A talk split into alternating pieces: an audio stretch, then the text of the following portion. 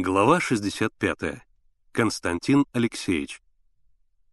Послышался шум открываемой двери. Кто-то раздевался в коридоре, снимал калоши, сморкался. «Папа пришел», — сказал Слава. Продолжая сморкаться в большой носовой платок, Константин Алексеевич вошел в комнату. Всегда красные, его щеки были теперь пунцовыми от мороза. Плохо повязанный галстук обнажил большую медную запонку на смятом воротничке — маленькие заплывшие глазки смотрели насмешливо и добродушно. «Ага, пионеры!» — приветствовал он мальчиков. «Здравствуйте!» Он поздоровался за руку с каждым, в том числе и со Славой. «Мы ведь сегодня с тобой еще не виделись?» Вслед за Константином Алексеевичем вошла домработница Даша и начала накрывать на стол. Константин Алексеевич вымыл руки, повесил полотенце на спинку стула и сел за стол. Слава перевесил полотенце в спальню и вернулся в столовую. «О чем беседовали?» Константин Алексеевич заметил лежащий на столе конверт, взял его в руки, начал рассматривать. «Петроград, адресный стол. Кого это вы разыскиваете?» «Так, одного человека». Слава забрал у отца письмо и спрятал в карман. «Ну-ну, дела секретные», — засмеялся Константин Алексеевич, отщипывая и жуя хлеб. «Так э, о чем беседовали? О чем разговор?»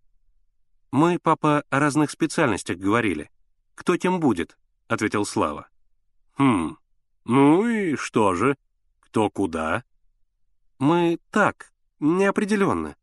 Просто разговаривали». «Все же...» — Константин Алексеевич посыпал суп перцем, хлебнул. «Все же...» «Я музыкантом буду, а они Слава показал на ребят. Пусть сами скажут. Вон Генка говорит, что комсомолец не может быть музыкантом. «Я этого не говорил», — запротестовал Генка. «Как не говорил? Вон Миша слыхал». «Значит, вы меня не поняли. Что я сказал?» Генка посмотрел на Константина Алексеевича.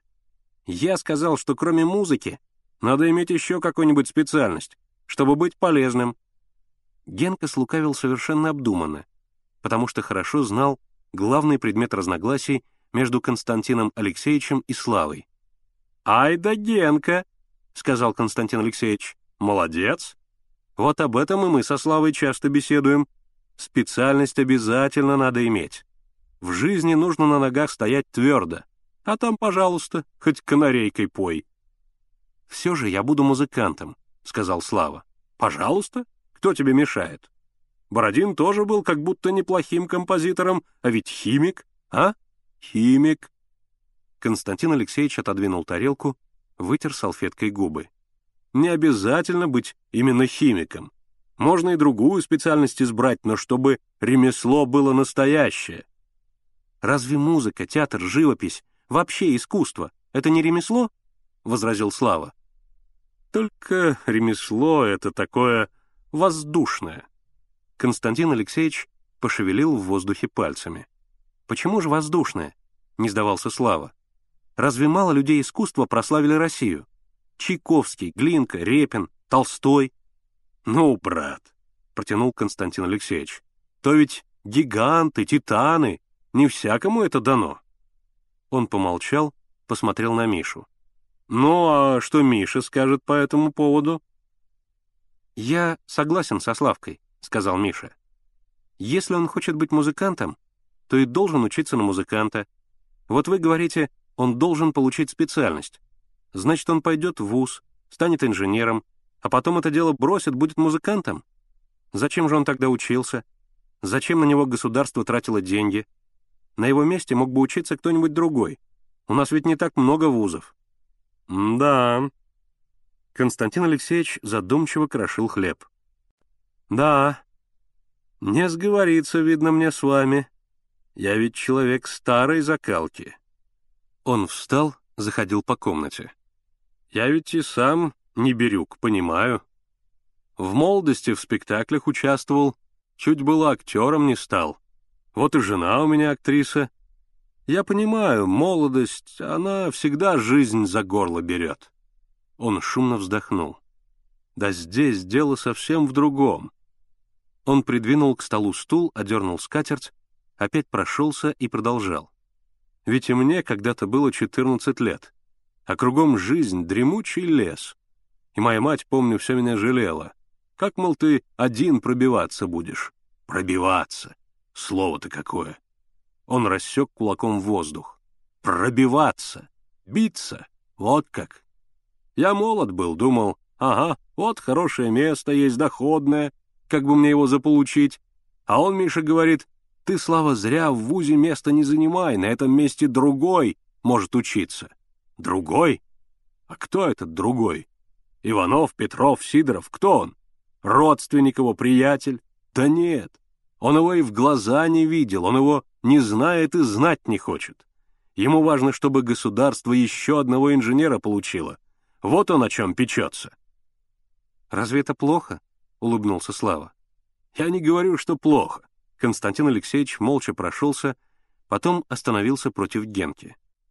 «Вот, Генка, разбили они нас, а?» «Почему это нас?» — возразил Генка. «Вас, а не нас». «Как это так?» — искренне удивился Константин Алексеевич. «Ведь ты только что поддерживал мою точку зрения». «О!» — протянул Генка. «Это когда было?» И отошел в сторону. «Единственного союзника потерял», — развел руками Константин Алексеевич. «Ну, а ты сам кем собираешься быть?» «Я пойду во флот служить», — объявил Генка. «У него семь пятниц на неделе», — засмеялся Слава. Полчаса назад он собирался в фабзавуч, а теперь во флот. Сначала в фабзавуч, а потом во флот, — хладнокровно ответил Генка. «Так-так. Ну, а ты, Миша?» «Не знаю. Я еще не решил». «Он тоже в фабзавуч собирается», — крикнул Генка. «Я знаю». «А потом поступит в коммунистический университет». «Брось ты, Генка», — перебил его Миша. «Да», — покачал головой Константин Алексеевич. «Далеко вы прицеливаетесь. А я думал, Миша, ты будешь девятилетку кончать». «Не знаю», — нехотя ответил Миша. «Маме трудно». «Его не отпустят», — сказал Слава. «Он первый ученик». «Учиться буду вечерами», — сказал Миша. «Очень многие комсомольцы днем работают, а вечером учатся. В общем, там видно будет». Он посмотрел на часы, обрамленные бронзовыми фигурами. Взгляд его поймал мгновенное движение большой стрелки, дернувшейся и застывшей на цифре 9. Без четверти 12. Мальчики стали собираться домой. «Ну-ну», — весело сказал Константин Алексеевич, пожимая им на прощание руки. «А на меня не сердитесь. Уж я-то желаю вам настоящей удачи».